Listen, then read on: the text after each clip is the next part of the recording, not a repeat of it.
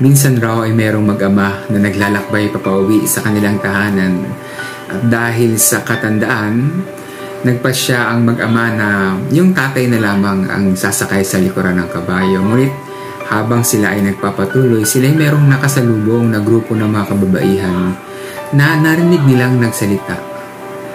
Anila, ano ba namang klaseng tatay ito? Siya yung nakasakay sa likuran ng kabayo habang yung anak niya ang uh, naglalakad at hila-hila ang kabayo.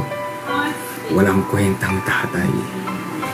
So dahil narinig nila ito, nagpasya sila na sige magpalit ng uh, katatayuan. Si tatay na lang ang hihila ng kabayo, yung anak na lang ang uh, sasakay sa likuran ng kabayo. So nagpatuloy sila sa kanilang uh, paglalakbay. Ngunit meron silang nakasalubong na grupo naman ng kalalakihan. Sabi ng mga nakasalubong nila, ano ba namang klaseng anak ito? Yung tatay niya, yung pinaghihila niya at siya ang uh, nakasakay sa likod ng kabayo. Hindi na siya naawa sa matanda.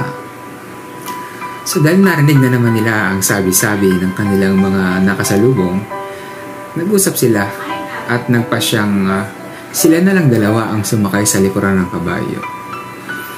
So, ganun na nga kanilang ginawa. Ngunit meron na namang silang nakasalubong. Napakarami nakasalubong ano. At narinig nila ang sinabi ng kanilang mga nakasalubong. Sabi, ano ba naman itong magtatay na to? Di ba nila naisip na ang payat-payat ng kabayo, ang tanda-tanda na ng kabayo, dalawa pa silang nakasakay. Hindi na sila naawa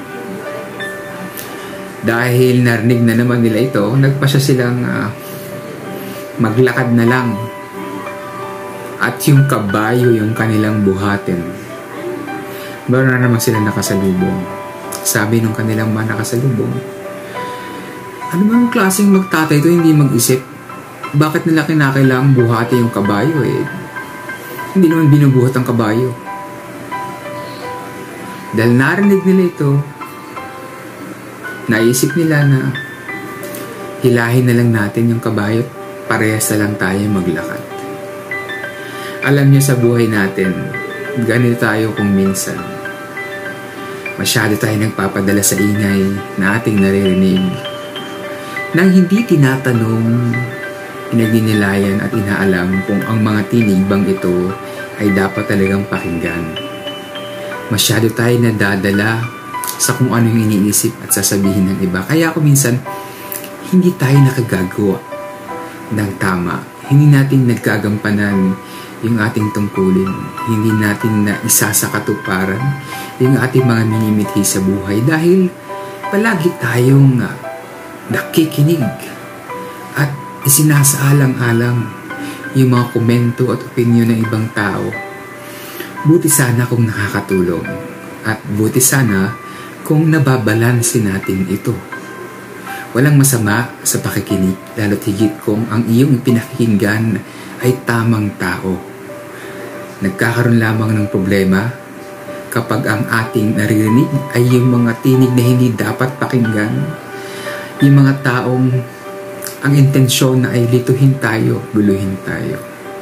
Sa buhay nito, may gawin ka man o wala, palaging merong sasabihin ng ibang tao. Palaging merong iisipin ng ibang tao.